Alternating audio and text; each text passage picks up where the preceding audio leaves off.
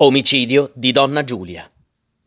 Il 2 marzo 1911 i procuratori del re, quando entrarono nella stanza dell'albergo Rebecchino di Roma, situato allora vicino alla stazione Termini, trovarono una donna sgozzata.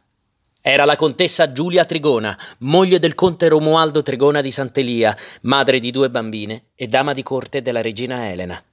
L'assassino è il suo amante, Vincenzo Paternò, tenente di cavalleria e barone.